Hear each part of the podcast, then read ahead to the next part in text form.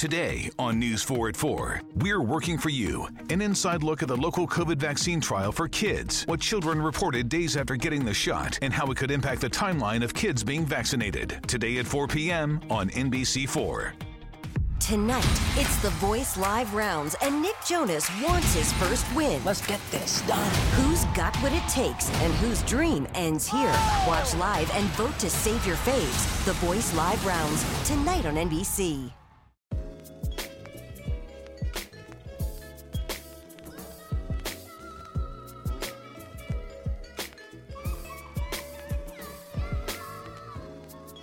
What up, realists? I'm Anthony Roberts, aka A Ray, and welcome to episode 67 of The Reality Is Where Filtering Becomes Extinct. This episode, The Reality Is, is brought to you by Robert Poe Photography, where they capture the moment in every smile. Robert Poe Photography provides services for every occasion from wedding to food photography, and they guarantee a quick turnaround on every session. They're running sales right now in photography all summer long for up to 50% off. So for more information, be sure to go to www.robertpoephotography.com. Again, that's www.robertpoephotography.com. On this episode, we have founder of the Smarter app, Jason Criddle, in the studio alongside our guest co host for the week from UTA Sports Radio and iHeartMedia broadcaster Reggie Atatula. And yes, Gabrielle is still in the building as well, bringing you those gut wrenching laughs. So without further ado, let's go up.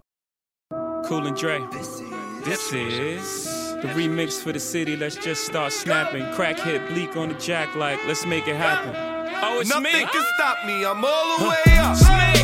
Uh-huh. All the way up. It's me. Uh-huh. I'm all the Jesus. Christ. Tribe of Judah. I'm gonna let you know what just happened. And this, So, Oh, because I, I needed it. I, I, I was not catching the vibes. What just happened? so the lock talk button was, was turned not- off again by the people before us. So nothing that we said Nothing that we just said. was. Rec- Not one iota. and I never know what that word means, but it sounds good for right it was. now. It was. It, You used it perfectly. Tribe of Judah, man. 13 minutes down the drain. I'm bro. well, she you got it on Hey. Periscope. Yeah, Hey, we got it on Periscope. We got it. We She's got rub- it. you, you rubbing your head, and I am perplexed right now. Okay. Shit, well, I'm gonna have you to start doing a well, better So job of I have to tell you something. You Yeah. know why I appreciate podcast Yeah. media because we can still be here and we're Yeah. not being escorted out of the Not building being right escorted now. out of the building, man. you guys have been off oh, the Oh, air yeah. for 13 minutes. But it's yeah. Now Oh, this damn. is where we wing it. That was So, fun. To, to to roll back real quick, and we can we Yeah. can still yeah we ain't got to take me. no, we just take the It's break. you. Yeah, it's me. It's Anthony Roberts, host of the reality is yada yada yada yada yada. God damn it, Tribe of Judah. What you should do is just clip out one of your old shows, put it in at the beginning here, and see if anybody notices. and just Right, and, and just keep right. it going. right. That's terrible. That's terrible. Somebody would just be like, "What were they talking about?" Yeah, Oh, exactly. I guess this is normal. This okay. is normal. I, I- so I, we were we were in the part or we're on the part where we were talking uh, to Jason about what made him lose weight, and he was telling us about his daughter. And when he had his daughter, his daughter started walking, and it just became a lifestyle. But what I do Clip- love about it, yeah, because I just want to go back and tell everything. But but the tripped out part about it was that uh, you know when we found out was Jason was telling us that he wanted to start you know losing weight when he was brushing his teeth, and his stomach was kind of dribbling Was on his lean own. back. On his own. So that's the way he made it sound. It was dribbling. There, there, was, was there were going- ripples. That's what it was doing. I'm sitting there and I'm like, I'm like, It was craw- it was- you, you, you know that it's. Uh, I'm gonna try to make a. Uh, okay, let's let's see if I can do this. Yeah. And it was, And it's like, and I stop, and it's like, Allen. Iverson. it's, still, it's still going. Oh, like, And like Hezzy. Martin. You know, Hezzy. My ears are hot. Uh, God damn it, Tribe of Judah. That was one of the best introductions that was flowing right on It through. was. And they're never gonna hear it. They're never gonna know about it. You know, this is about the third time, and we've been on this. We've been on Fishbowl for about a year. It's probably the third time it's happened. One time we had one really, really good show, and it was like the first twenty minutes of it. I mean, it was nonstop. I think Michelle was here. This is when Gary and Oh, Christian was uh-huh. here. Yeah, it's just this is. I'm. not- It's my fault. I need to start checking the lock talk button. I'm solution oriented, so mm. what we can do is after the show, we can just run that whole thing back. You know what I mean? Like, we- and then we- just we- throw it in there. throw it in there. We got we got different ways about it. But Jason, you also said you were from Dallas, and the thing that we brought you in today for the most part was with the weight loss. You said you in well, I read it and it showed that you ended up helping people lose ten thousand pounds collectively. Yeah. So how did you get that started? Was it like a run club or some kind of fit club you started? Yeah, I actually did start a uh, I did start a run club, but it was really when I got into the personal training industry. I I think I'm a solution oriented person too. Like I I find problems and instead of trying to solve the problem, I always think, well, we can go a step further than that and find a solution. Yeah. That way we don't even have to approach the problem anymore. You just have the mind change and everything's gone. But no, I I started working at this really small town gym in Georgia. Uh, I had gone to Georgia for a couple months just to clear my head, and that's where I got my personal trainer's license. And and all the people it was just like this neighborhood gym there were 20,000 people in the in the neighborhood or in the in the town and there were only 200 or so people signed up at this club so I would just come into the gym and people would come in and work out with me and I made a business out of that Yeah. so whenever I went into the corporate side of things it was like you can work with this person for 30 minutes and this person with an hour and you can't talk to anybody or any of your friends or any of your family or anything like that. Whenever I left the gym, when I left the corporate again, I went out and started my own personal training organization, but I turned it into a nonprofit organization so that I could help reach more people through education rather than just having one-on-one time. And so I found a couple gyms to partner with and I could just go in for 2 hours or 5 hours or whatever and people would just come in. And instead of me working out with one client or two clients at a time, I could work out with 22 clients and direct everybody. You're you're a fitness guy. you little know it bit. can be done whenever you're uh, if if you have a good solid coach, Yeah. especially somebody who's lived it before. Most personal trainers that are in the industry were athletes in school and they have no clue how they got their body. Not at all. And so they go become a personal trainer. They have the nice body, and people just follow to follow them, and then they never get results for their clients. Yeah. Once you start getting results, man, people just come to you. It's so crazy because the, some of the people that I see in gyms, like I go to LA Fitness in the gym that I'm at, it's out, out of ten trainers I've seen, maybe maybe three or four of them actually look like they work out. And they like the other ones probably are eating healthy because it's not about. I think a lot of times people think it's your body type that makes you healthy, but a lot of times it's not. But it's like uh, I always see her have the employee of the month. It's this older white lady. Oh, yeah. She's, yeah. She wear a fanny yeah, pack. Yeah, you know what I'm mm-hmm. saying. Oh, I forgot.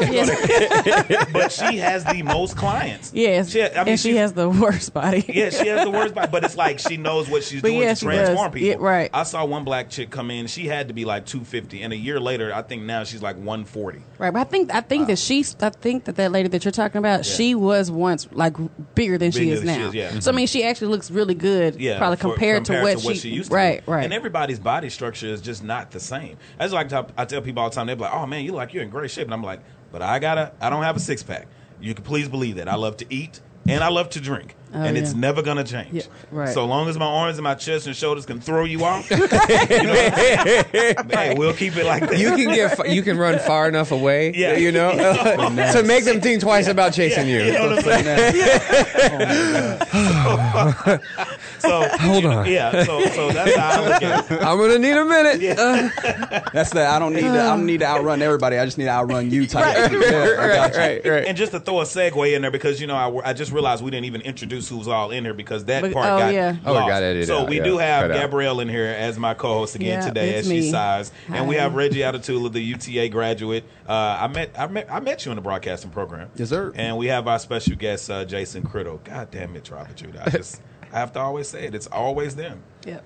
Or I could blame us. Maybe Just I remember should- us. We yeah. need we need to pay attention. We do need to pay, We attention. You know, we could have somebody you know. out there waiting to see if we, you know, are on the air. That's what that's what a producer does. But I think he did do that, but it was just ten minutes too late. Right. Is there like, was there like a light? Is there No, like they- an on air? a lot of times when we're here, like not to be funny, they love our show. What made you like look at the button and When click she it? walked, when he walked up, I already know because it happens the same way every time. She walks in with a face like, "Please don't bite my head." and, then, and then I look and I'm like, "Shit!" But I, it's not her fault. The uh, what's his name? Oh, you gonna you guy who gonna came you gonna throw him under the bus right now? He, oh, he does. Oh, my every mom, time. and then my every no, time. I throw everybody under the bus. Wow. Everybody. Every every Let show. me- let me be I- careful. yeah, Look, anybody I every can fit under there, I'm putting them under Oh the bus. God. Every show, I'm like, please don't say Yeah. their names. He's but like, my I don't mom, care. but my mom, uh, she said my mom called. My mom listens every day. But my mom, Okay. but my, my, mom, mom, my mama said, yeah. so she listened and she the one told us. But normally that's what happens. Two people will be listening. They're like, hey, I can't hear anything. Yeah, it is. You can't. I need to turn it this way. Yeah, it is a little spicy in here today. a little spicy. Yeah, so I'm gonna have to fix it because it's not as cold as it normally is. But um, I also wanted to talk to you, man. I hope it's okay. You, I read that you are autistic, right? Yes. When I think about autism, have you ever seen um, what's the show we always talk about? Parenthood. Have you ever seen Parenthood? Uh, no, I have not. I don't spend a lot of time watching TV, TV shows. So it's a little kid on there named Max, and when I think aut- like he freaks out mm-hmm. Yes. when things don't go like he's He doesn't very, like metaphors. He doesn't He like, like- anything yeah. out of line. Yeah, right. So You have to when- go by the plan. everything. Yeah. If you say we're going to be here at 1:45, he wants you to be here at 1:45, or he flips out. Or he's like calculating the time. He's like, Yes. it's already 136. With no way we're gonna make it. There's no- it's an 18 minute drive. Yeah. You know, he's we, like, we only got 15 minutes. Right, We're not going to get there on time. The bus is going to be gone. Right, So right. when I think about autism, that's how I think about it. But when did you know that you were autistic? In my early 20s, Mm-hmm. it was because I had an fMRI done and I was sitting down with a doctor and I was talking to him about these massive headaches that I had always had. Yeah. But it didn't even necessarily have to do with the headaches, it just had to do with the way that I processed information. My little nephew, Sam, whenever he was a young kid, he's about 12 or 13 now, whenever he was young, very antisocial, very standoffish, very disconnected with his emotions and his feelings, and now he's gotten to the point to where he is just an everyday kid in society. And I think it's because he wasn't given medication, just like I was never given medication for it. Yeah. Um, at the end of the day, what autism has to do is the way our synapses create proteins, the way we pat, the way we deal and handle information. So you can have one enlarged part of the brain, you can have one smaller part of the brain, something that interacts more than others. And so the different interactions that I have, I, like I would say, you know, um, Mark Cuban is probably right down the street from here. He might kick my ass. I think Mark Cuban has autism. I think, you know, people like Steve Jobs, Mark Zuckerberg, these are people that had traces of autism as well. Yeah. It, the way that I process information, I don't understand. And the way that people hire me to process information for them, I don't understand. And so once we once I actually had an fMRI done, I still want to get a SPECT scan, which is a pretty cool piece of technology that Dr. Amen came up with. But uh, everything just started fitting together and it started making more sense. Yeah. Why is it that I can find instant solutions to everything in real time and calculate thousands of different scenarios all at once? And that's the reason it, it was in me all my life. And then, you know, I lost this weight. And even though I was, even though I had gotten healthier, I'd, uh, I guess I had done a lot, a lot of damage to my heart, and it led to a heart surgery and my first what I call a near life experience. And um, and that's when everything clicked. That's when everything in me, the education, the books, the all the things that I had learned about myself just kind of clicked, and I was like, hey, I can put this to use. And then just started company after company, idea after idea, started writing book after book after book after book after book. Yeah. And that's the reason why I like to be on the radio because it's my podcast appreciation for all the people that missed it. Yeah. It's Oh, yeah. podcast appreciation month God damn it. is is is I feel like myself whenever I sit here and I get to talk about things like this, and if I'm not doing it, then Yeah. I don't feel like myself. No, that makes sense, man. I, I, it, it's funny because most autistic people are smart. That's what they're known for. Be Yeah. like you said, figuring out different solutions In real time. In real time. Yeah. Like, like I mean, are you good at Spanish? Look at, him, Oh, look at, look at him. He's, He's trying to find a tutor. He's scheming. You got. wow. I like to make. Hey, you got to be resourceful. I ain't mad at you. You know what I mean? I ain't mad at you. If you can figure it out, because my conjugates are fucked up. I have no idea. So if I can, so if I can learn the language in like two months, Shit, I've been taking Spanish for like four years. right. Right. I Right? still uh, hola cómo está usted Right. and when somebody says it's a it's a janitor at my old job and uh, every time I, I remember the first time I met him I, well I met him. We, he gave me his name. I told him my name and the next day I came up. I said ah hola cómo está usted? He said oh uh, muy bien some some some. And I said hey whoa. Uh, that's all I knew. I That's thought you- enough? I thought you was just gonna speak back to me and we was gonna be cool. Is that one of those you took off running the other direction? yeah I'm gonna need a minute. yeah I'm in the same boat as Un you. though. momento, por favor. I'm in the same boat as you. I can start a conversation, Yeah. but it ain't going nowhere after that. Well, see, we this gonna start it, Well, but I after can, that, I can, I can understand it, but I can't talk back. So if you're talking Yeah. to, if they're talking to me, I can, I You can, I know what they're saying. That's a saying. fancy Right. way of saying I don't understand. Right. No, I know what they're saying, but I can't talk back I to can't you. talk back to you. Yeah, I can't talk back A lot of people like- say that because I mean, when you hear those words, Body language. sense of it, and body language, and and, and Context Spanish. clues, yeah. and then their body, like you said, body language, and then the way their emotions. You know what I'm saying? Like, I, if you've never seen Bloodline on Netflix, it's this part where this Hispanic guy, I know, this Hispanic guy, his daughter died, and he was like, tell, he was speaking in Spanish to one of the cops to relay it back to the cop who didn't speak Spanish. But the whole time he was talking, I was just looking at his body language, and I was like.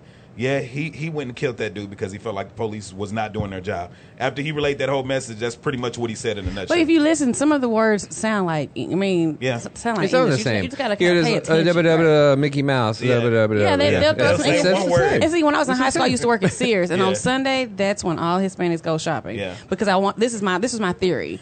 This is because The Sears? This is this is yes, because they all live together. Yeah. And the one person who speaks English, that's their day off. so anything they do is So a family outing. everybody has to go on this day because there's one person that's If you, yeah, that if you English. want your cat check cash, right? you coming with me? On Sunday, we going to Sears. We going to the mall. We going into town, and so they would always be speaking to me. And then that's when I was, you know, in Spanish at school, so I felt like I was You like, you know, you knew. bilingual. You know, you know what's what I sucks knew though. colors.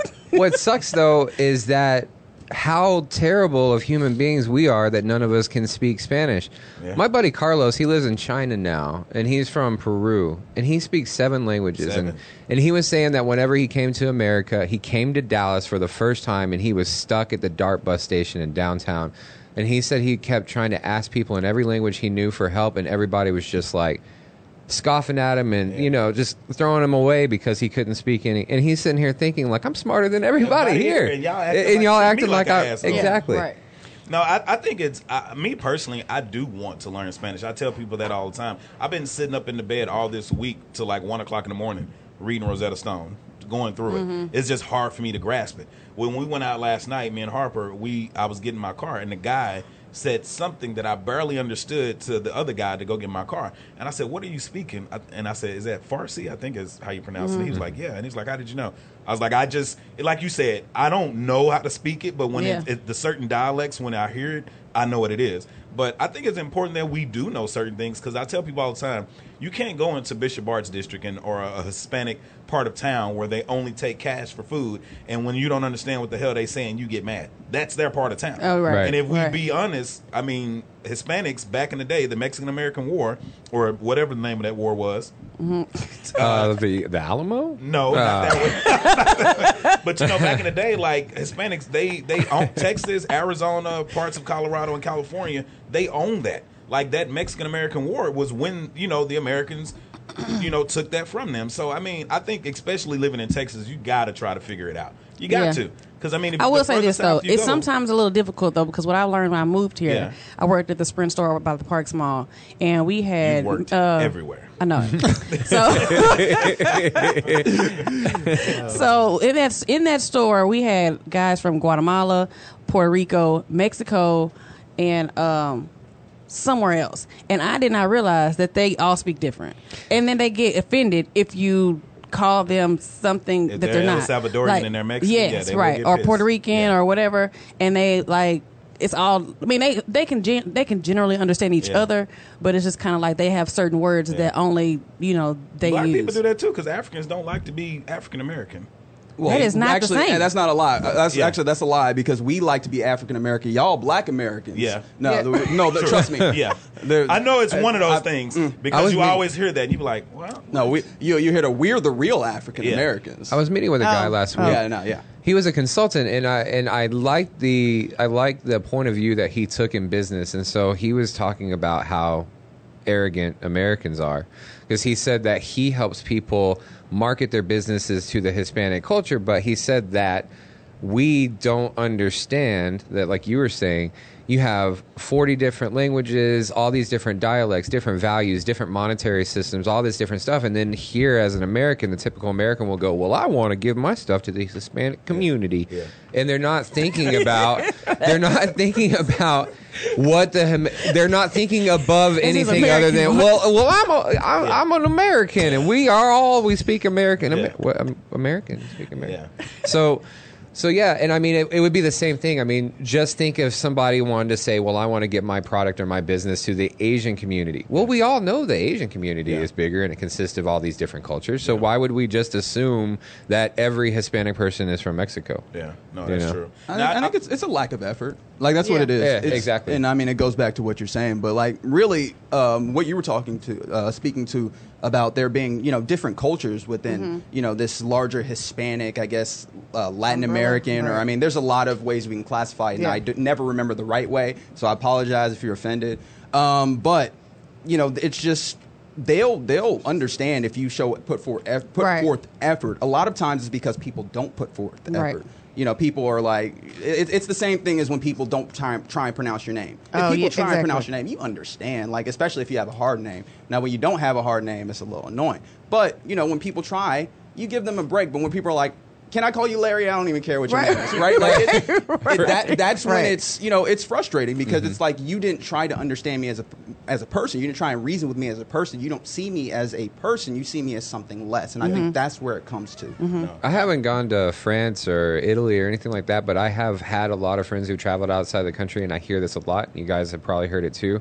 If you go into a restaurant or go into a grocery store, you try to ask for, and you don't even try to speak their language, nobody will help you. But if you like pull out the dictionary and you show that you're trying, then everybody will start speaking English to you, and they'll, you know, they'll treat you different because one of the things that I always say, I have a software development team that's in India, and I don't care if I offend anybody with that. And somebody says, "Oh, you should be giving jobs to people here in America." Well, it's not. It has nothing to do with that. It has to do with I ha- I have a team of people that have zero expectations, and they offer so much. Yeah. When the typical person here, we have so many yeah. expectations, and we don't offer jack, That shit to shit. society. Yep.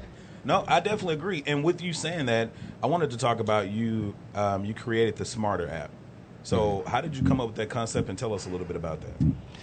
Uh, I believe in a different a different future, man. I don't think that a car salesman has ever sold a car. I think we sell cars. I think that we sell our clothes. You know, like uh, we sell the shoes. I mean, I want to buy those shoes that are on your feet right now. You know what I'm saying? So What are those, the curries? Is that what those are? No, absolutely not. that would mean my granddaddy's here. so no, I just uh, you know I, I consulted with multi-level marketing companies for a while, and uh, I would help them with their compensation programs, help them with training, whatever. But one of the things that I learned in multi-level marketing is is it's old and it's and it can be updated and i don't think that people need to have to buy kits or be forced to buy a certain brand just like we were talking about in the part of the radio show that got cut off we shouldn't be forced You just to keep bringing it up. To yeah, yeah. i'm living in the past You just man. keep ripping off the band-aid. but I don't think that we have to. I don't think that we have to. Uh, I don't think that we have to do business the way that we're doing. I, I, we designed a piece of software for people to be able to make money off of purchases that other people are doing just by building a shopping network. But at the same time, we built a piece of software so that you can turn you. At the end of the day, multi-level marketing is really good for building assets, and assets are what everybody needs to build income. An asset is it's going to make money for you when you're not doing anything. So we built a piece of software in our mobile phones to allow anybody to build an asset. And so, like, if a company, if, if any supplement company, if uh, you know, if if any company of any kind wanted to build a big, nice referral network for their company, then they could just come to us. We have the patents on the software, and we can we could take your radio station and we could turn it into an asset generating, money making machine. Well, we need to be talking about that after the show. for sure, man. So, I know you were saying um, the app is projected to give back a trillion dollars of income by 2019. That's very philanthropic. How is that? Like, how did? Because when I look at this, I'm thinking a trillion dollars to it's going back out to everybody. Right. How is that? How is that even possible? So, what I was saying about the the brands that we buy and the things that we do, you know, everybody's waiting for more jobs to be created, and everybody's waiting for somebody to turn something around.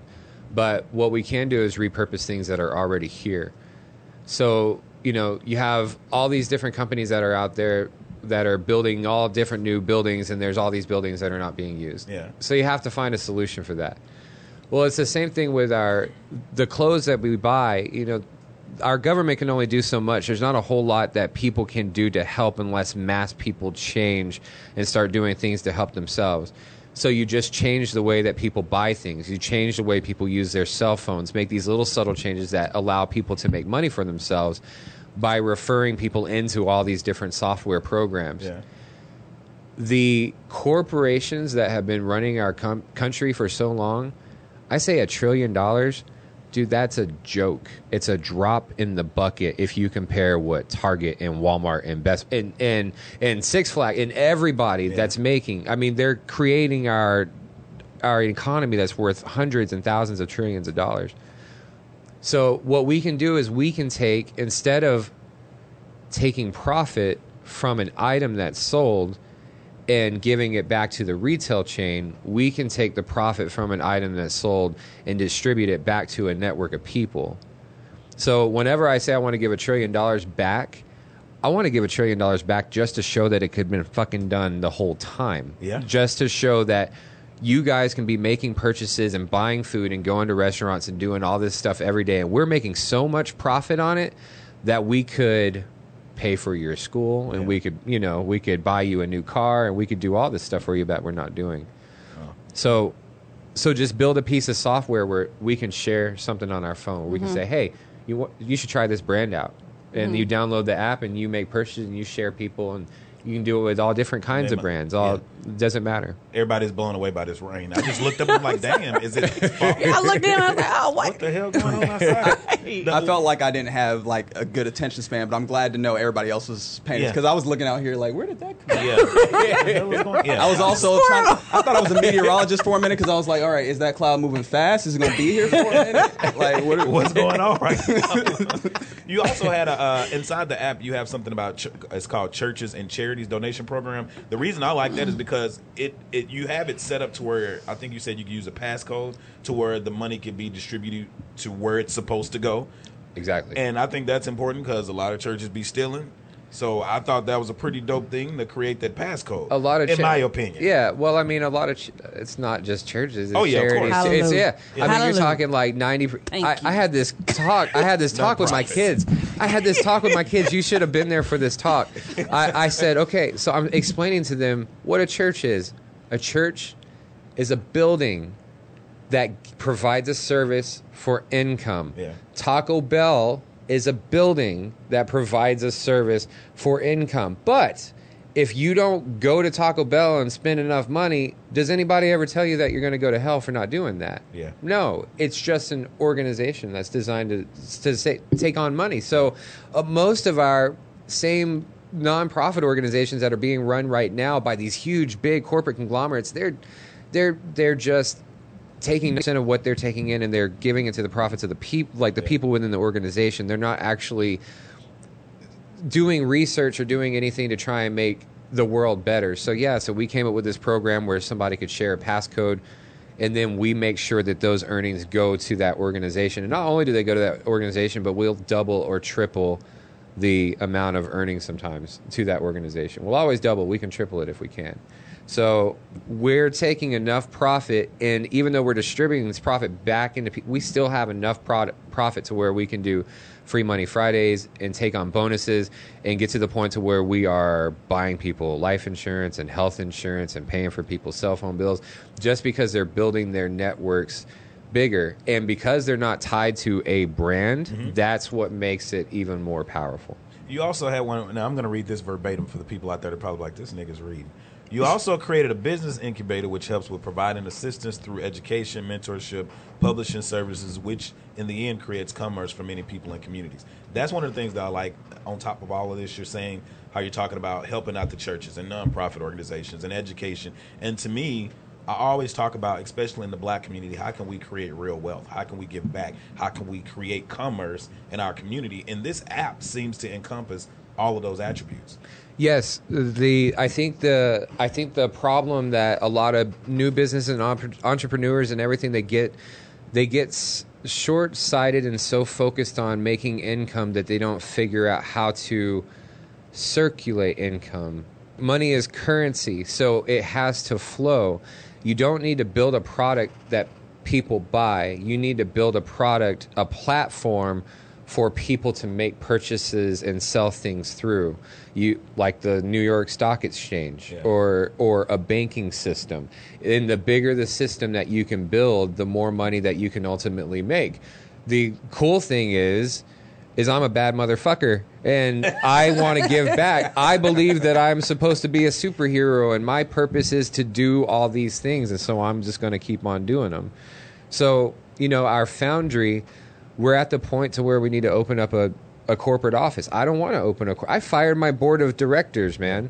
Like I don't want to open a corporate office. I want to take especially the South Dallas community. People are like, "Why aren't you opening? Why are you opening your uh, your foundry in Grand Prairie? Why don't you bring it to Frisco?" I love his voice. Because everybody would fucking take their th- their thing to Frisco. Frisco, yeah. You know what I'm saying? What about DeSoto and Oak Cliff and and Irving and South? And the the part of Irving that people aren't paying attention Yeah, to. You know what I'm saying? Like these people need opportunities too. So now an entrepreneur, if somebody in Frisco wants to build something better, then they're, they're more than welcome to it. Yeah. But we're going to have the right people. We're going to have the environment. We can take an entrepreneur. We can provide them with our publishing company. Our they can get business cards printed. They can make peanut butter and jelly sandwiches. They can have daycare. They can have access to investors. They can have help getting their company to the point to where it's invested in. If they need to wrap their car for their business, they can do it all in house, and it's going to cost them two hundred dollars a month. Oh, that's a good. I think don't they have Netflix out in Frisco now? Like they are building a. They're basically trying to make like a Texas-sized Silicon Valley, and they're starting it out in that area in Frisco, and I think it is it Lewisville where like the Capital One and all that stuff is. Plano. Yeah, but it's like that the, the that part of Plano where they're building up. But I, I mean, I agree with you, and I think a lot of times we do forget about like as you're saying the little people. We want to go out to Frisco. We want to go to those places. I mean, to be honest with you, where white people are comfortable. To me, and like if you try to sell a business, like if you were like, hey, let's go to DeSoto or let's go to the south side of Dallas, and I want to have this meeting there. A lot of people outside of uh, you know prominent people, affluent people, white people, pe- they don't know that there are hidden treasures and diamonds in the south Oh, yeah. side Oh, of I'm Dallas. No, you find in the south side. They don't know. She was I was apologizing for him? kicking me. Yes, yeah, Oh, she, right. kicked him? kicked me under the table. But you know, I'm sorry for you. To, I'm sorry to, to because you just me. fucked it all up. No, Sorry. I'm- no, but I, I, no, I really do. I like what you're doing, man. I like where you're going with it. I do wish you a lot of success with it. The first hour is almost over. You're more than welcome to stay the second hour if you want to, yeah, I would love to stay the second hour. because the second hour we talk about pretty much anything. Oh, we, Yeah. we're not doing that now. No, well, Yeah, we- this, this one's real professional. Yeah, we try- real Oh, enlight- okay. enlightening, Yeah, we try to let and you you know, know. real, you know, we can talk about more than bullshit. substantial, and you know, We want to educate. real you. Well, right, the, right. okay, so so let's get on it then. So But then the next hour you can be a real motherfucker.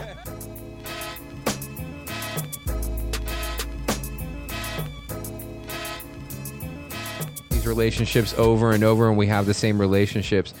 And so, Father's Day and Mother's Day, it's the same thing. You know, going. Uh, we weren't on the air. oh, are you kidding me? Woo, this man. is why I need an executive producer. Oh man, Uh, this is why I, I saw you Red- just Red- staring. yeah, he looked at me like he gave me that look like you motherfucker. I'm not good at I'm not good at hiding that on my Yeah, face. yeah. And the worst part is I think I am, and it's not, not at all. when he when he No, I saw it. I Yeah. looked at you, and then I 'cause was. they, I looked, was. they looked at him first, and then I was like, oh shit, and I looked at yeah, I need an executive producer. So what you uh, you know run it back real quick. Uh, what No, you I, I really do need an executive producer. I do, the And that was a great I do- show, it- it was- guys. we, it we was- had Yeah. so much fun. Two great intros. Good night. like uh, Max said. He said until next time. Ah. Well, Well- you can keep going. The with your lost part. episode, the that- lost That's what it's episode. gonna be called Yeah, too. yeah. That's exactly what I'm naming this one. Well, one. my dad Just- cool. Just to wrap it up, he cool. Yo, dad, cool. We was talking about Father's Day, I love him. I don't really mess with that dude. and Reggie, Reggie said Reggie said he doesn't really talk to his dad. Um, I gave this Jason was long, telling him. heartfelt Jason was really in speech. the in the mix, but he was just basically kind of summing up saying how his dad was not. You know, he didn't really have that that big of a relationship with his dad, and and certain things he remembered vaguely because they happened so few and far in between. And you can continue on now, man. I apologize to all. we don't need Oh, to pull no. that Periscope video. you. We really. Hey, you know what? We'll make it a DVD. We'll call it the lost episode. All right, there we go. Yeah, It it'll was- be A awesome. YouTube. No, you know, um, This is why I tell you I need help. that's. Yeah. but I also believe that that's the reason why we are the people that we are. That's Yeah. the reason why I became the father that I am. Like I fought for my daughter in court for about a year and a half, Yeah. and and I was I was fighting a system that was put in place just because I was a father. I wasn't even fighting against her mom uh, for most of it. It was just this system. And you know, even though Father's Day is coming up, I was walking out the door this morning, and my daughter's like, "Hey, Happy Father's Day!" I was like, "Uh, "Is Father's Day? Oh, it's it's coming up. I have a birthday coming up. Who gives a shit? Like, who? Why? Like, I, I got stuff to do. Yeah. I got my daughter and I have the greatest relationship in the entire world, and I would rather she not know that there was some holiday called Father's Day where we all had to take this day and we're forced to set, and like you said, off the air. Uh, you know, we have to feel forced. Like we have to say, okay, well, you have to feel this way about Father's Day, or you have to feel this way about Father's Day, and we have to do this thing based on the way we've all been doing things. And you know, one thing that I do like about about my dad. About m- my dad. Because I was trying. motherfucker. Because no, I was. Cause I was trying to specify, but I forgot. I don't, think have nobody, to because nobody nobody, heard heard about the you. tale. Nobody knows about Nobody your dad. knows about not my dad. It's so our little anyway, secret. one thing about my dad is he's always saying, "Gabriel, don't give me nothing." He's always saying, "Like, what was that?" That was just saying, lock away the key. Oh, oh, okay. So I'm like, I'm like, well, What's going on? oh lord. My titties showing. He don't say, oh shit, I don't even want to look down.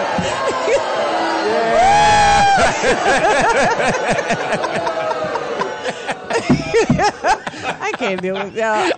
But my dad is always telling me, he's like, he always says, Gabriel, don't give me nothing. Yeah. Even if you can't afford to come home, don't even come home. Just call me, send me a text message. He's very, I'm telling you, he's very low key. He does not even care about Yeah. Father's Day. Like, I really probably, I'm going to go home, but it's not because he's like, so you're going to come down for Father's Day? It's just like, whatever. I'm going to go home. And then if I'm, if I tell him I'm going to take him out to eat, he's probably going to be like, girl, I cook, which okay, is so really the best. So if you made him a macaroni necklace, would he eat the macaroni? he, would he eat it? Would he like? Because you said he's Oh frugal. no, he you said. He's ain't. He, he not. He, He ain't ain't that bad. That would make it He ain't that- Yeah, right. That's He's the line. You're like crumbling that's it the up. line. That's the That's the line that nobody heard. Yeah. Yeah, Yeah. that would cross the line. Crossed No, he's not gonna eat it. we really lost He- all the good yeah, stuff too. he'll, he'll hang it up. He'll hang it up, but it's like he ain't gonna. I'm hiring an executive producer. I need some help. You say you hiring? Oh, Nah, Yeah. I'm about to say you better specify. Hiring Yeah. means You you're won't getting get paid. paid. Oh. you need to say internship. Internship available. Motherfucker, like, I can do that. Experience. Yes. I'll pay you for two fifty an hour. Oh, five dollars every. Okay, yeah, Right. they ain't thinking about that. No. And there's no tips. No, no tips. No tips. Yeah. Reggie, please give us a quick rundown of Father again. We got it. We got it. I mean, Dang. Um. I know you don't. You don't really deal with him. Yeah, uh, he he lives up here. I lived in Houston. Um, didn't really talk to him. Maybe saw him a couple times. I feel like I'm trying to like Right. speed talk Yeah. this. Yeah. No, you um, yeah, didn't didn't talk to him. Didn't get a 250, 250, uh, 70, 70. Um, no, but yeah, didn't really talk to him. So like, I came came an adult under I guess our our our culture's uh, perspective. I don't really feel like I'm an adult. I really do feel like I'm a big ass kid. But I feel like that too. um, became 18 and he wanted to get in my life and I was like I don't really feel the need for it um, but yeah that don't really talk to him but I have like I've been very blessed to have a whole bunch of really great male role models in my life Yeah. uh, to where like I never really felt that like I was lacking, Lacking anything and That's then my, my mom had strong like very strong character to the Yeah. point where like I never felt like I You were lacking was anything. lacking anything No, I had the. I mean, that was the same thing for me. My dad, my dad left when I was the first time he left. I was eight. The second time he left, I was twelve.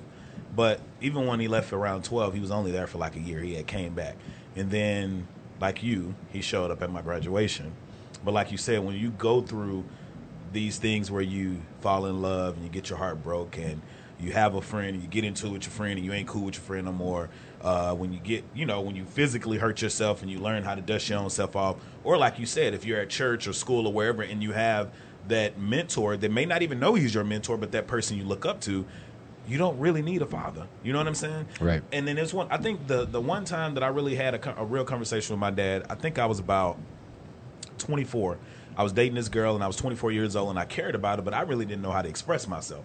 And I remember calling him because I was losing that girl and I was crying and I was like, Dad, I don't know what to do. I don't know what to say. How do I do this to quit making these mistakes? And he literally was like, I don't really know. I don't have an answer for you. You know what I'm saying? And nothing against him because my mindset was like, how could he? Because my granddad was married five times. Yeah. So they never had anything consistent. My, now my granddad is married and he's been married to this woman 20 years. But that long, I think that was his longest marriage. You know what I'm saying? So he really never saw consistency or love. So how could you see it from me? But the one good memory I do have is when I probably was like five or six. Anytime we would go to the grocery store, my mom would go into the grocery store and shop, and my dad would do. We would play this game where he would make these noises, like this beat with his mouth, and me and my brother would have to figure out what show it was. He did like the Scooby Doo theme song, like Sanford and Son. So that's really one of the biggest memories. And anytime we would go to Dairy Queen, he would always get the uh, ice cream. I don't know what it's called, where you The dip Blizzard. vanilla and he dip it in the chocolate, and when you turn it up, it's frozen. Yeah, but other than that, I like I literally have nothing.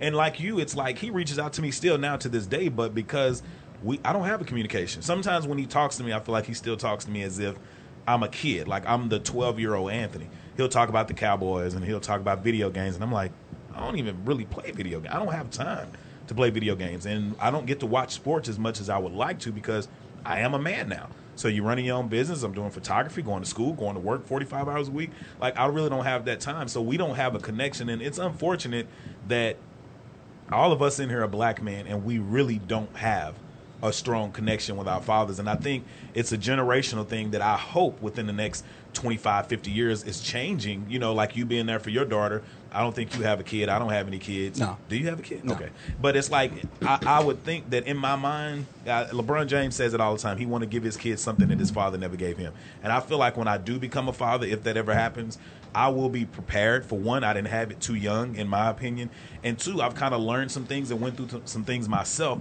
to be able to pass on those attributes or the attributes I want to instill in my kid. So, I I thought he gonna have bad kids. who me? Yeah. Who, you said you heard? I didn't- feel.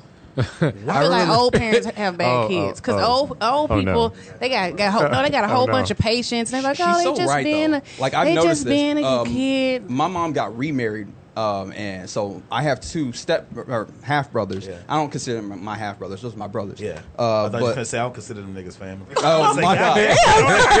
Uh, I'm, I'm not that savage, uh, but yeah. And this actually helps me because I feel like I, I understand in some way, a small Yeah. way, uh, kind of that paternal, Yeah. you know, relationship because like they do look up to me. But my next brother was born when I was 13. Yeah. So I. How old is he? I feel this is how I feel like a father. I don't never remember Yeah. how old Oh, he is. that's true. This is Never. true. I'm always counting. I'm like, get oh, he was born in boy. oh, 05. He's about to be 11. Okay, Yeah. all right. And then This the is next true. one is about eight, I think. So, eight, yeah. Yeah. So like they're they're young. I really just did the math. Um, they're young, and uh, like I, you know, I, I had to deal with them, and I learned. But you know, my, I got way away from what I was talking about. She got remarried, and uh, like my stepfather was cool. Like I got to I got to have that relationship, which was dope. But you know, like now my mom deals with uh, you know those guys so much nicer. They do stuff that would have gotten me like concussions. Like they do stuff that would have got me knocked Yeah. flat out. Like one one hitter quitter, two Yeah. piece in a biscuit type stuff. And like they'll just be walking around talking to her all the time. Well, I mean like not like super Yeah. disrespectful, but like stuff that like I could never get away Yeah. with. And I'm just sitting there looking at them. Do just they live here? They live with her like down in Houston. Oh, in Houston? Yeah. Is it in the suburb area? Oh yeah. Mostly white? That doesn't mean Uh, anything. That doesn't mean somewhat, anything. It's I'm just- because I- she's old. I mean, Not I'm not she's necessarily. old, but you know what I mean. That's because she she's older. She, she said she was old. There was one day I was uh, I was hanging out at her house and I was looking for something to drink and I opened opened the fridge and she had like uh, she had grapefruit juice and cran grape juice. That was it. It was that, or I could get some water. and I was like, "Mom, why you got all these old people drinks?" Yeah. And she hit me with something I did not expect. She was just like, "That's because I'm old." And I was just like, she You said were- it so matter of fact. I was like, "Oh." I didn't even like that. Wasn't something I was thinking. You oh, I, I guess, okay, I guess you are. Last old. night when I was coming home, I knew I was old. I my second drink, they was like, "We want to go to the next spot." I said, "I ain't worried about no girls tonight. I just want to go back and get in my bed." and watch TV. I don't care. I don't care about the extra girl. I mean, it was beautiful women out there. I'm just like, I don't give a shit. I just want to go home, have me another beer, and fall asleep watching. And TV. that's funny. I read this meme. I think it was either this morning or last night when I was at home in my bed doing nothing, and it was like all of my childhood punishments are now my adulthood goals. Like I just want to stay at home in my room. don't don't don't. I talk told my the daughter phone. the same Like- thing. I tell my daughter, I'm like, I I told my daughter, I said, you know what I'm gonna start doing when you get in trouble? I'm gonna go take a nap, Right. Like- and then you can pay the bills, and, and you can make sure the electricity stays on. You can go to the grocery store. you can do all that stuff. But but no, man, like you know, like I said, I, I went to court and I remember saying I remember saying to my attorney and to the judge that there is nowhere in any book where it is written which is scientific law or anything like that that says that a mother is better at rearing the child but i can give you all different kinds of documents uh, you know anything just to show that what happens when a father is not in the child's life and i think like you said i think we are we we're children of a broken generation you know like it's it's years and years of problems stacked up and what my hope is is that there are more not dads out there like me, but more parents that are actually creating a family. Like in one of the books that I was working on last year, and I just never got it out. It was called "Return to the Father, Return to the Family," and I, that's all I was talking about. Is we are a generation, us, we are a generation of men with nothing to do. We're a generation of men without a goal, and then you expect, and then society expects us to be fathers.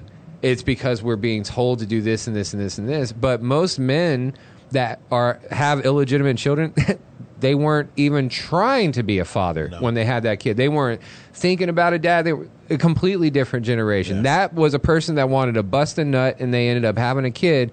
And now they have two kids or five kids or six kids or whatever it is.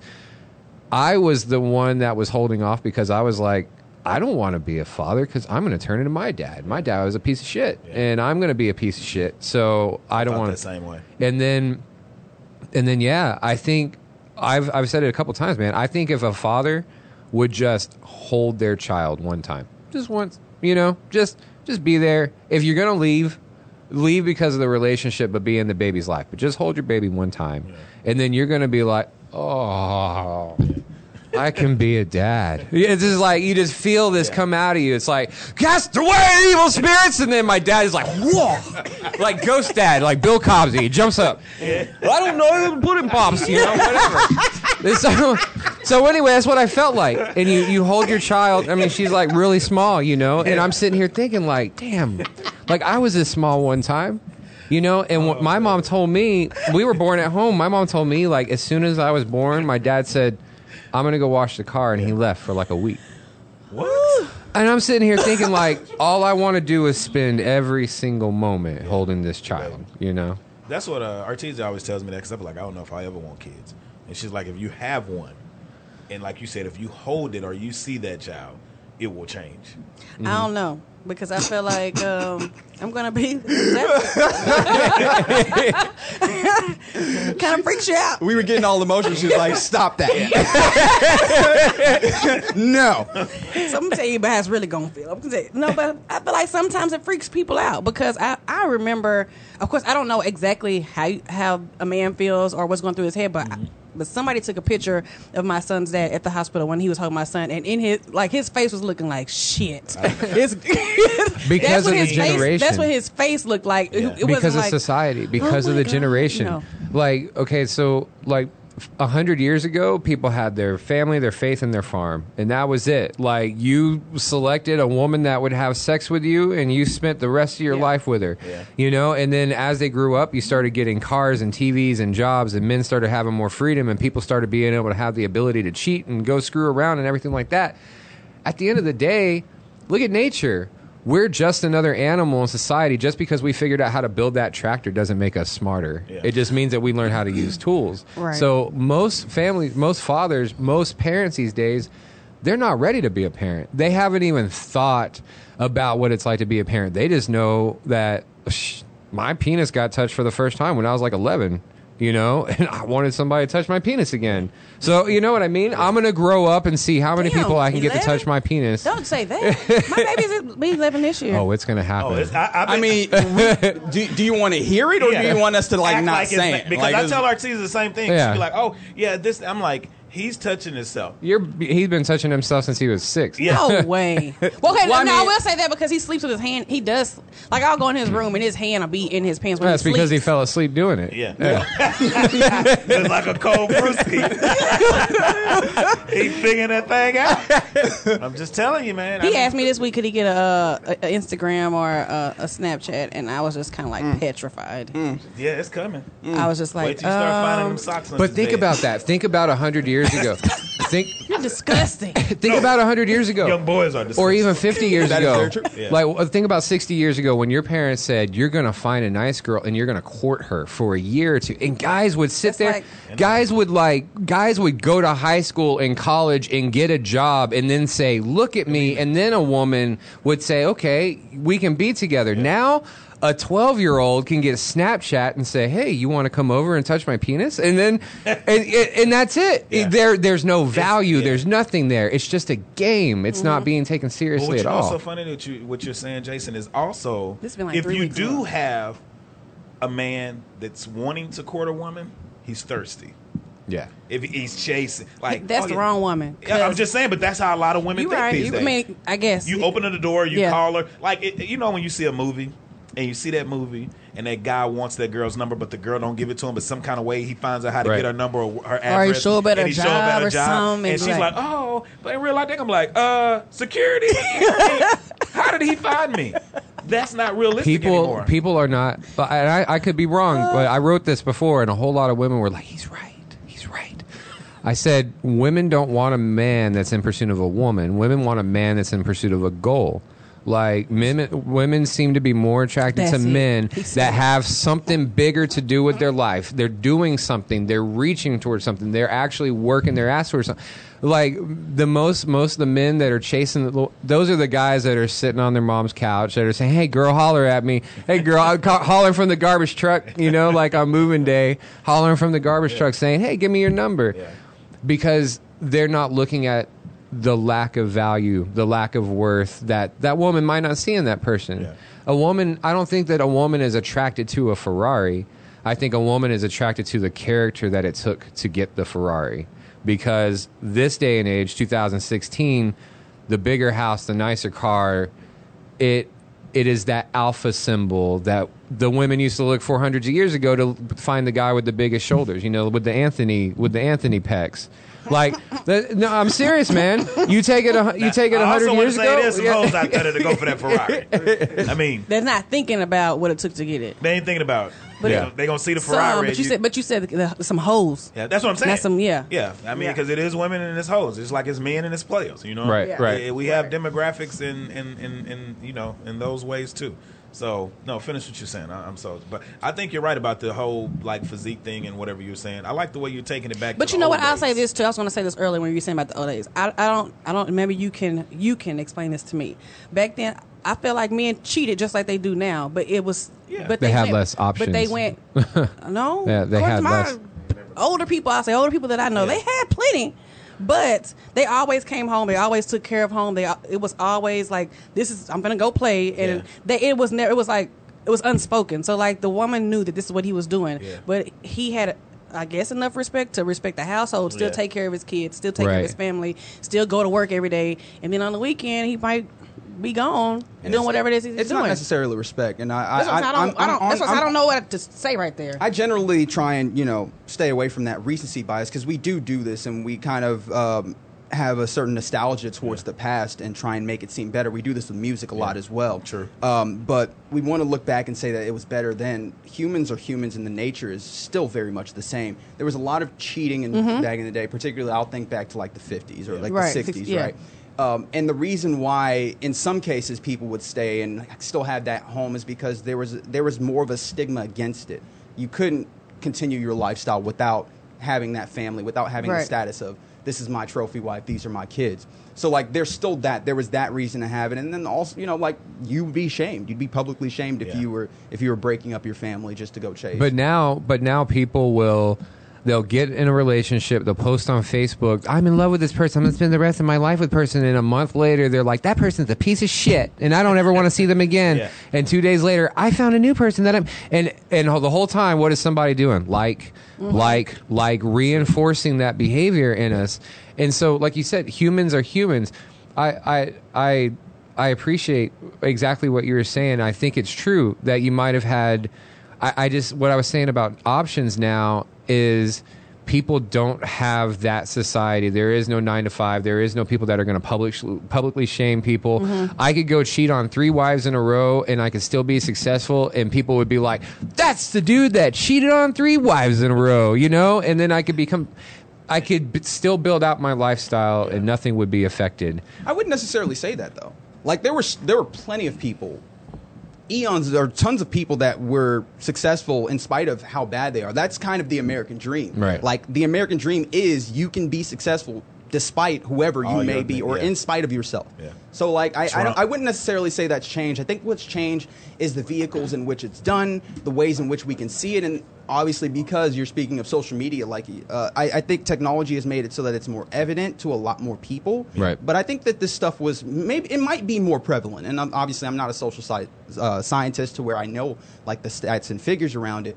But like I feel like it might be more prevalent, but it's not as startling a jump as we would like to like to believe because I think in some ways we like to we like extremes in general. We love to say I love things or I hate things. There's never any gray area. It's very binary. So I think in some ways we want it to be, you know, the world's going to hell in the handbasket or it's the best of all That it's ever times. And- And if we're being conditioned to things to see it more, then we're not going to make as big a deal out of it. If you had all the parents on the or all the family on the same street and everybody was working at the same factory and everybody was doing the same thing, then you probably had a neighborhood bar where all those men hung out at. And then you had the hookers that would go into the bar. Yeah. You know, like we now with the social media with TV, with the way that everybody has more freedom, we are just seeing a whole lot of stuff more.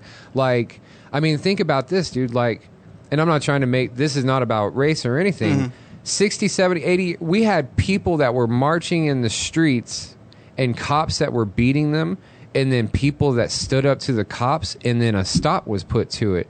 People will pull out their cell phone and record a cop beating the shit out of somebody or re- and I'm not even talking about like good cop bad cop or anything like that. I'm talking about there is so much that we are just conditioned to that it doesn't even affect us anymore. People cheating in relationships, accidents, uh, violence, whether it's a, a person beating their husband or wife, or uh, or you know riots and people standing up for free speech and then being beat down and not being able to stand up for free speech or whatever. I think I think we just have so many more. Maybe that could be probably it. Is you didn't have TV, and then you had TV, and now you have seventy TVs that you interact with, you know, in all different manners, and seeing all these different things over and over again. So before you just got your news from a TV, now it's like, well, that person's doing this, and this person's doing this, and everybody's just kind of accepting that we're just human beings and we're we have human nature. I don't Yeah. think people are, are. I think people are not. How am I? Let me word this right, because you're too very well You, spoken. right, and I'm just like, let me And I was going to tell him earlier if you wanted if the statistics that you didn't know with the way you sound, you could have bullshitted Yeah, and people would have been like, like, "Oh, yes, yeah, yes, which is a yes, part of what yeah, social media yes. does. But I'm not Right. here to allows you bullshit. I'm no, here to exactly. discuss it. But Right. it Right. allows you to group think, and it kind of goes back to what you guys are saying. But that's why it's important to have people that will call people on bullshit. To where, like, not to be funny, like you were saying, if a guy does cheat and mess around with multiple women, like we've talked about in here before, if you got that homeboy, if I'm your friend Mm-hmm. and I'm sleeping with all these women and I'm doing wrong, it has to be you or that friend that says, "Hey, dude." This like is- you, you going too far. Right. You're doing it very Right. much, as opposed to the pat on the back, like, "Oh man, that's dope. She Yeah. fine. She fine. Keep it up." I think it, it's it's we are in a society that it is a lot of groupthink, but we just have to have people to be able to say To hold that's you bullshit. accountable. We I hold call you it re- account- yeah. reinforced Yeah, justification. reinforced justification. It's it's no matter what it is, whatever behavior that you're willing to put forth, you have a whole bunch of people that'll pat them on the back. I think, and I think that's why I got here. A lot of people call me a motivational speaker. I think I piss people off when I talk to them. But it's like you were saying about your dad. Yeah, I I don't stick up for my daughter just because she's my daughter. I remember the first time my daughter got bit by a dog, and you know why she got bit by a dog? Because she was trying to pet the dog that was under the table, and I kept telling her, if you keep pet that dog that's under the Kick him in the table, face. he's going under the table. Get away from you. He's not going under the table so you can chase him under the table. Yeah. So she got bit, and then everybody stares at me like, "Well, aren't you going to knock the shit out of the dog?" Put the dog down. No, yeah, But you know, like exactly. that's No. almost like the same as um, like when I was being parented as a kid. It's like you know. Have you ever been getting, doing something as a kid, and then your mom was like, "You better not cry because I told you don't you Right. better, don't be jumping off the back of Right. that truck. When you jump off the back of that truck, and then you break your arm, you better not cry. Right. You just so now you walk around like, Trying to hold it then, then your aunt come by and say, "You all right?" Well, my daughter did that the other day. She did. It. She hit her. She hit her foot. She hit her foot. She's like, hits her foot on the table. She's like, I'm not gonna. Cry. She's like, No, no, daddy, I'm okay. Artesia just got a phone call from my son. The same thing happened. She was like, she's asking him, "Are you okay?" He's like, "Yeah, I'm, I'm, I'm, okay." and she's like, "Are you really okay?" He's like, uh, "I'm okay." he was trying to hold it in. and He was she's like- convincing himself he was okay. she was- yeah, she was like, "You're okay. Go sit down. Go do whatever." you do." He's like, "Yeah, but I just, I miss you." And I, I was like, "Man, just, Here it goes. just- here it goes. It's coming all downhill from here." right, It's right. just- Because you know what? One time, kids. like uh, this house I used to live in, the, the washroom was outside. Yeah. So Cameron was outside with me, and the wind blew the door. And at this time, he was smaller, so he was like right uh, level with the doorknob, and the doorknob like hit him in the in the Yeah. side. But it was hard. Like I thought I was gonna have to take him to the hospital. It was like boom. He was just like. Yep, I'm fine. Was like, that just happened. but I'm okay. I was like, "Do you need to cry?" He walked to the backyard. and was just like, He's trying to man. But you know, it's so funny that you say that too, and I think it's important when we come back to men and how men treat women Mm-hmm. and needing men in society because it's gonna take men, real men, to change society.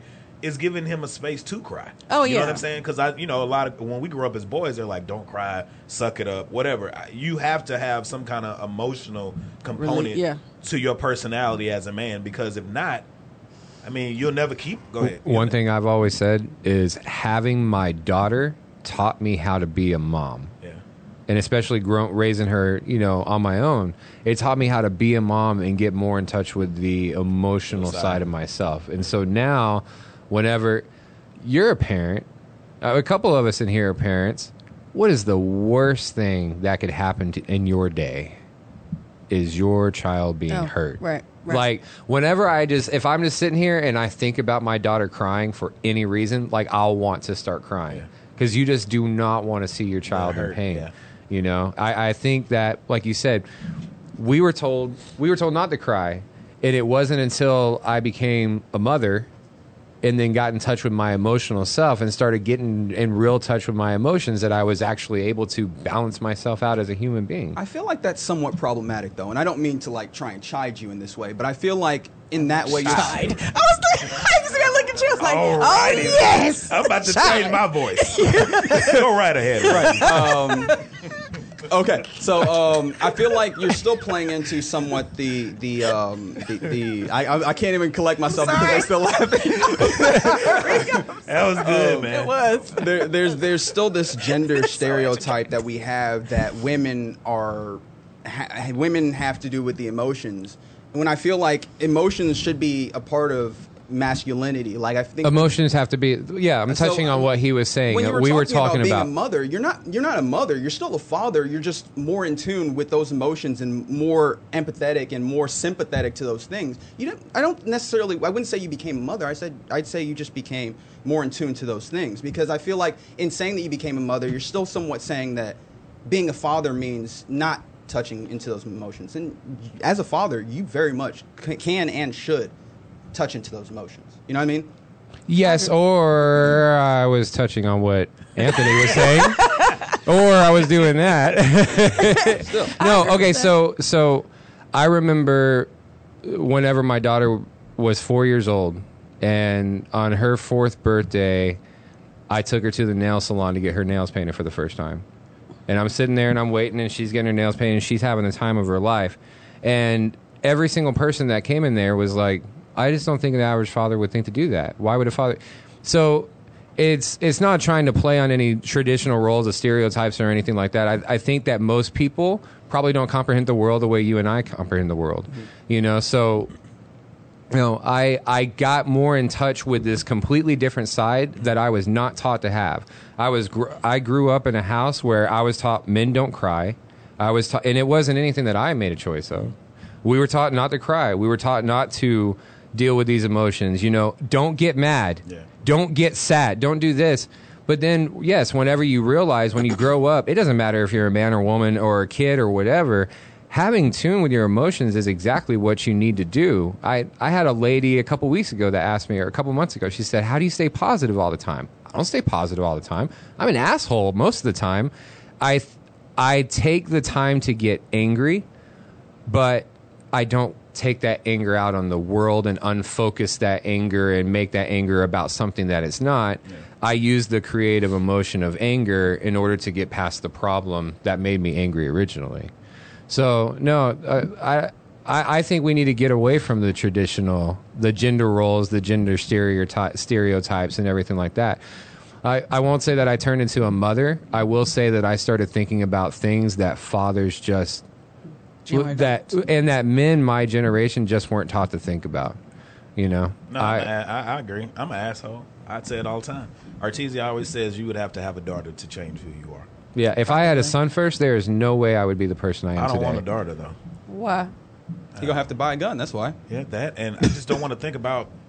Oh my god! I hope my daughter ends up being My a dad- lesbian. my if, dad if, cried. oh, that would just My that would dad just make my cried day. when I. T- my mom later told me that my dad cried when I told him that I started my cycle. Ah. Like the first time I, I was like, so I started my period today. He was like, you know, you can get pregnant. I was like, Oh. whoa. I was say that.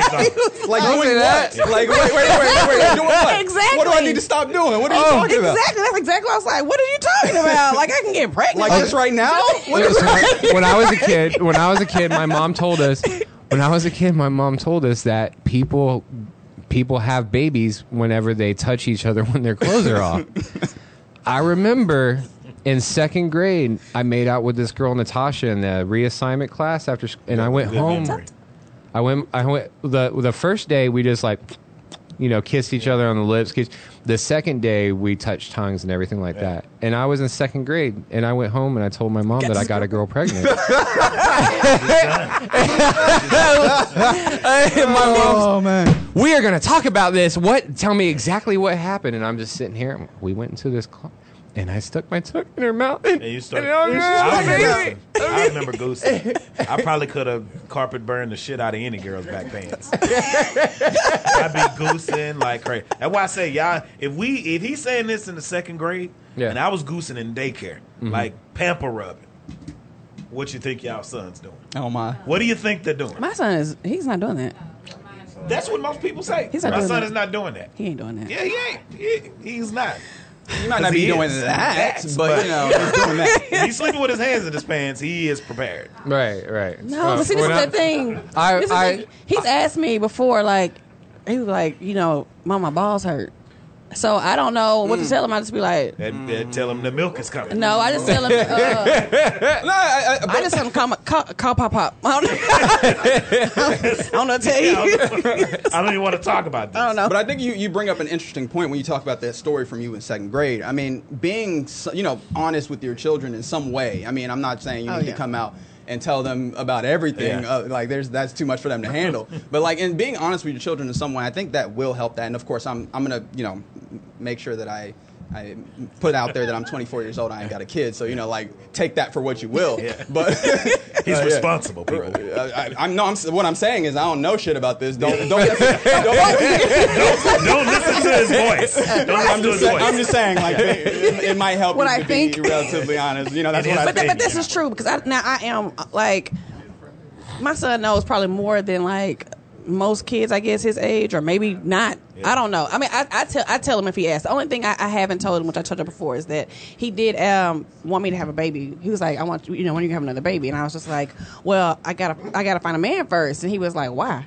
I was like, uh, That's good. We're gonna keep You you, know right what? there. We're gonna leave you right there. I didn't even know you was that in. let's innocent. parking lot. Let's parking lot it. We'll come back to it. Yeah, like, oh, okay, we'll talk. So Yeah. then he kept asking. So finally, I just said, you know, when people are really, really, really, really in love, Yeah. that's when they decide they want to have a baby. or baby. really, really drunk. You no, know, I don't you want. just- to. like, so I had to make it like you know, Yeah. make it fluffy and you know. I have a I have a book out called "Everybody Poops in Their Pants," and it's just like my. I was like, you just my- ripped the title Yeah, out no, in your yeah, pants. Like, exactly, oh, in their pants. And, it, and the reason why I came up with it is because I trying to tell my like five year old daughter stories about my drunk friends shitting in their pants, like in different situations.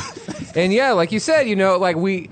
If you find you can find ways to talk to these children, that's good enough to put it in a in a little book. Mm-hmm. But but yeah, you yeah we're we were we were not taught about sex i learned about sex from finding a porno with my sister and her boyfriend over at his parents house I watched it with my homeboy at his parents' house. You know? Jason Hamilton. Yeah. like that's it, like i I, uh, yeah, I know. you- I, I saw you look over at me. I'm not telling. No, no. Like this ain't a round table. Like this. I'm not telling. I but nobody ever sat down with me and said, "This is what happens." I thought babies came out of a belly button, and I thought men stuck their dicks in women's butts, and I thought like that. I thought like that Well, until. I mean, They do. That's a real thing. At this point, I thought that's. I thought that's what it was like until I see this this porno this porno and I'm like, oh, oh, that's what this can be used Yeah. for. I, I'm gonna train mine to be as good as his, you know. good boy, good boy. I'm gonna start right now. I was the same way though, and I, I remember at uh, I remember at the church I went to. They had a convention here in Dallas, and it was a guy. They had like a little men's group, and it was the church trying to teach us about sex. But it was so funny because they were trying to teach us about sex, but they were saying nothing about sex. So the guy was like, "I have one question." I still remember this guy. Don't remember his name, so I won't. Thank I don't have to call it. Anyway, so the guy was like, "So can you get pregnant from you know sticking it in a girl's butt?" And you know everybody was laughing, but I'm thinking, why everybody laughing? Because all of us want to know this shit. right, right. They're, they're Yeah, laughing good to cover it up. Yeah, they're yeah. covering it up. Answer that one. Answer that one. No, no, no. Don't move on. Answer Yeah, that. I know that one. and it was so crazy because I'm like, you got to know that because I've heard people think that you know girls can get pregnant from anal sex, girls can get pregnant from Swallowing, blowjobs yeah. and swallowing because you know a kid if you're 11 and you say babies come from your stomach, they'd be like, well if you give You me gotta head swallow it. and I swallow it, it's in my stomach, I'm gonna get pregnant. Right. Yeah. So it, it is things that you need to know and things that you should talk about with your kids, and not to be funny, like you said, it's good that you're doing it now because they can learn from school, and if they learn from school they're just getting not even they're getting one part of the information and that ain't even correct. Yeah, Right. because he's even asked me before this. Now he was a lot smaller. He was probably like six or seven, and like he, I went to go pick him up because he had went to the reunion, Yeah. our family reunion with my dad because I don't ever go. So I picked him up and he got in the car. He's like, "Mom, what's gay?" I was like, "What?" He was like, "What is gay?" Yeah. I was like, "We'll talk about it later." He was like, "Is it when two boys kiss?" I was like, "Well, in a nutshell, that's it." I mean, you've got this got- one. you- I'll take I was like, "All right, sure it is." and, and the thing about it is though you tell them those little things you know what i'm saying you give them those little nuggets of thought to where they put two and two together and i get it's like a flower you keep flirt you keep watering, Watering it, it. and it'll flourish into what you need it to be mm-hmm. because if you give them too much all at once yeah they get it. kiss and then they have sex They can be like whoa, whoa, whoa i thought the girls whatever and if guys doing it in the you know so you got to just feed it to them Yeah. and they'll get it from here and there and then you just bring it all together I would That's how I rather would do it. I would rather my daughter learn something from me than learn from somebody Oh, else. yeah. Oh, yeah. You know what I'm saying? Like, I mean, we were we were even having a conversation about racism this morning because I had a, a talk with a gentleman yesterday who is uh, white and he's married to an African American woman. And he was talking about how whenever he grew up, it was unheard of, and then he joined the military right out of high school, and he was saying the military, everybody just gets married, everybody's, you know, and then but in different parts of our society, and I was saying, yeah, I said you will learn a completely different side of humanity if you have pigment in your skin. But then I was also reminded that you can also learn a completely different side of humanity if you are the white person that's in the family dealing with the racism. Mm-hmm. You know, I my little girl is a quarter black. She looks white. At the same time, I'm still gonna let her know what this is, you know. And, and and the same thing, man. I I don't want to, but there's got to there's got to be a day where I where it's gonna come up, and we're gonna have to talk about sex or something like that, and and talk about these things that my parents never sat down and talked with me. Yeah. I think way too many of us learn stuff from school. We learn stuff from our friends, and now we're growing up. We're adults now, and we're like, oh. Oh, like I, I didn't fact check any of that. Like I never I never researched. I never said it. I just believed that this person was gay and that this person was wrong Yeah. and that this these people are evil. And even when you grow up, and we have about five more minutes. Even when you grow up, I feel like after you know about sex, you then need to talk to somebody about how to please that person. Because for women, you have a lot of women that are dating guys and they just bumbling around in there. I was one of them. You put me, I'm like, put me in the game, coach. I'm going hard and I'm going home. I didn't think nothing No about it. technique. Nothing. I'm just getting it. I I'm just need going to win. until I get Just- mine. just Just need the- yeah. sheer, sheer power of will. and I'm just going at it. You know what I'm saying? And it's like I think I dated an older woman, and I was using that same technique, and it was her that was like, "You got to do She's this. like, whoa, whoa, whoa. You what? Slow down. Let me let me tell you Slow something. down, Simba. We're gonna get you in the right way. You know what I'm I saying? lost my virginity to a 45 year old woman. Well. Hey, she she taught me the ropes. And you that's know? where it started. They give you the foundation, Right. Because all you know about is putting it in and going in. They got to give you a foundation to where you going Yes. in and they teaching you about a woman's body. And the same thing for women. Women need to learn how to know. I think women. One of the biggest things I've learned from being in intimate with women throughout my life. A lot of women don't know their bodies. Especially a lot of times you're being taught, especially in church, not to masturbate, not to do this. I can take care of me better than any woman I Yeah, know. I talked to my little cousin. I talked to one of my, Give one of me my about little three cousins. minutes, close my door, and I'm good. and I won't even fall asleep with my hands in my pants. Not at all. I'm professional enough to go wash my, My hands. like You know it's saying? done. It's done. Uh, honey, I'm ready to go. Yeah. Let's go out to dinner. You know how many times I've, I've been out in, in, in relationships throughout the years, and the girl tried to give me something at the end of the night, and I didn't know I was, if I was going to get something, so I took care of it so I ain't going crazy throughout the night. And they try to give you something, and I'm like, yeah, it's not going to happen.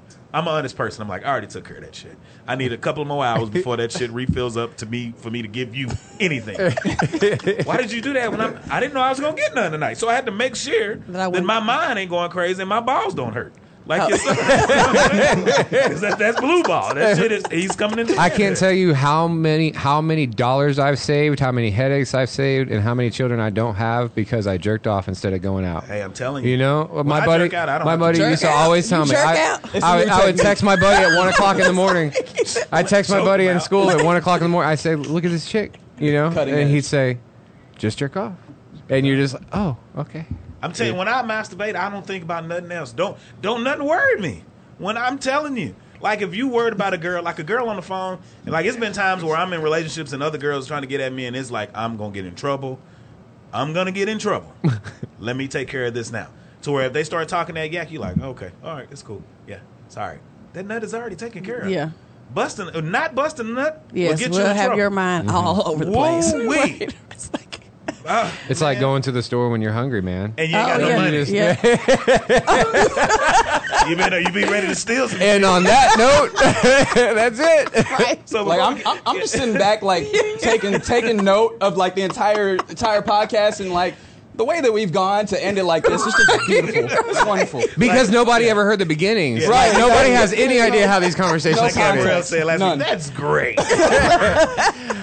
So before we get off, I want them, uh, Reggie, let them know where they can find you at on social media. Oh, I'm at Reg Adetula. I'm gonna have to spell it out because Yes, y'all don't know how to spell spell my yeah. name. R E G A D E T U L A. Uh, That's me on Twitter, and I'll be tweeting about sports all the time. So and like, we didn't get to do sports, but I'll probably call fine. you to where we could do it. That's cool. And we want to have you back, man. I like having you in the Do studio. you do? Did you do sports um, at UTA? Yeah, Yes, I did. Oh, I listened to that a couple of times. Yeah, Oh, okay. yeah. I have no idea what y'all are talking about, but I just like your voice. I was like, Yeah. he has a thank you. great radio voice. Thank you. It's like you know. I appreciate. It. I appreciate His teeth got you. Thank you. and back to you, Bob. yes. and where can they find you on social media? Uh, oh, you guys can find me right over here on WKFM. That's the thing about it. Anybody can change their voice, but it, like when I've thought about radio like that, in that sense, I'm like, I just I don't know if I could carry on for four hours of that. I have a You get horrible. used to it, I- honestly, yeah, I know. and obviously it helps that I like hearing myself talk. Yeah, Lance wanted me to do it, and I was like, I don't think I could do it. I, it's hard for me to do something without cursing. I'm just telling. I'm not that trained. Right, Oh. right. He'll hit a foul ball and he misses. Like, what the fuck? How did you? No. That's like I was looking at My bad. Go ahead. Yeah, let, let, let- give us Um, how we can find you. I guess uh, you can look up Jason Criddle on social media. I'm not as active in social media as I should. Um, I got about 20 something books on Amazon. Uh, look up the Smartr app and the Smartr Foundry if somebody wants to use our spelled- software that or make spelled some money. S M A R T R without an E. I appreciate you saying that because I was just going to say Smarter and Well, I, I wasn't gonna say nothing, but I knew it was spelled different. I was just setting you you up. You have my back, man. I'm good at this. Well, this. that's a layup right got there. you, uh, appreciate it, man. Call me Kyrie. It's okay. No, you don't want to be copyrighted. Go ahead and tell them where you where you where they can find you. At. I'm naturally underscore G with threes on Instagram, Twitter, and Snapchat. All right, and you can find me at Sir Robert Pro on Instagram and Twitter. On Facebook is just Anthony Robertson. Keep in contact with us and all things The Reality Is at www.therealityis.com. That's T H A The Reality Is. Also, you can follow us on Instagram, Twitter, Anchor, and Facebook at The Reality Is. Hey, uh, we're gonna put out a DVD for this episode. We're gonna call it the Lost Episode. That's what it's gonna It's be. that way, that way Better people not can get the bring your whole kids. thing. Better not bring your kids. I'm rich, bitch. And uh, we got Harper here, man. Thanks for coming through. You know, he wanted to come through and see how we get out of the studio. Early this morning, when you upon my door,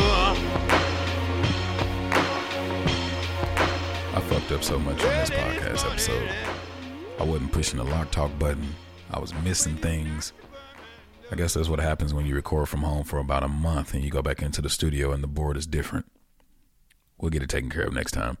I hope you guys enjoyed the podcast. This concludes the podcast. So I probably should have said that part before I just said this last part. But hey, you get what I'm saying, man. I want to give a shout out to Jason Criddle. Thanks for coming out, showing that love, showing that support, man. And God bless you on all your business endeavors in the future. Shout out to Reggie Adetula. He just graduated from the University of Texas at Arlington this past May, man. And my brother, I wish you the best, man. I hope you find a job that you love and don't stop doing what it is that you love to do, regardless of what people say to you, man. So I also want to thank Gabrielle for coming through, you know, making sure she came in and dropped them laughs on the track. We appreciate that on wax. Also, the reality is, is a production of Roberts Media Group. The team includes myself, Anthony Roberts, my consultant Artesia Swindle, and the lovely Gabrielle Johnson, with music produced by Boat Beats. You can also find me on social media at Sir Robert Poe and Gabrielle at naturally underscore G E E, as she already stated during the show.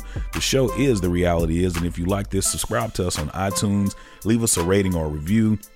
And if you listen on SoundCloud, show us some love. Tap the hearts, hit the heart, lick the heart, kiss the heart, whatever you want to do with the heart. Just make sure you hit it, leave us a rating or a review on there as well. And you can also email us for any show topics or if you want to leave us an audio message about things that you've been going through in your life and you would like to come on to The Reality Is, hit us up at info at therealityis.com. That's info at thatherealityis.com. Or you can keep up with all things The Reality Is by going to www.therealityis.com. Y'all have a blessed one and always remember, Inhale courage to excel success. Be blessed. I believe that the spirits are your your parents and their parents and their parents and their parents and they are in your bloodstream and they run through your body constantly because they they want you to live on because they want to live on and they're trying all the time to tell you shit and if you just spend a few minutes with yourself, you will hear them. You will hear them. People say treat yourself like you need a reason, but McDonald's treats are perfect for every day. Like bold McCafe iced coffee, get any size for $1.69. Or pick up any size sweet tea for a dollar. The largest served in an insulated cup that keeps your tea cold. Feeling a little extra something something? Try the classic bakery sweets like an apple fritter. With so many ways to treat yourself, you don't need an excuse. Just come back tomorrow. Ba da ba ba ba. Prices and participation may vary, cannot be combined with any other offer or combo meal. Today on News 4 at 4, we're working for you. An inside look at the local COVID vaccine trial for kids, what children reported days after getting the shot, and how it could impact the timeline of kids being vaccinated. Today at 4 p.m. on NBC4. Tonight, it's the Voice Live rounds, and Nick Jonas wants his first win. Let's get this done. Who's got what it takes and whose dream ends here? Watch live and vote to save your faves. The Voice Live rounds, tonight on NBC.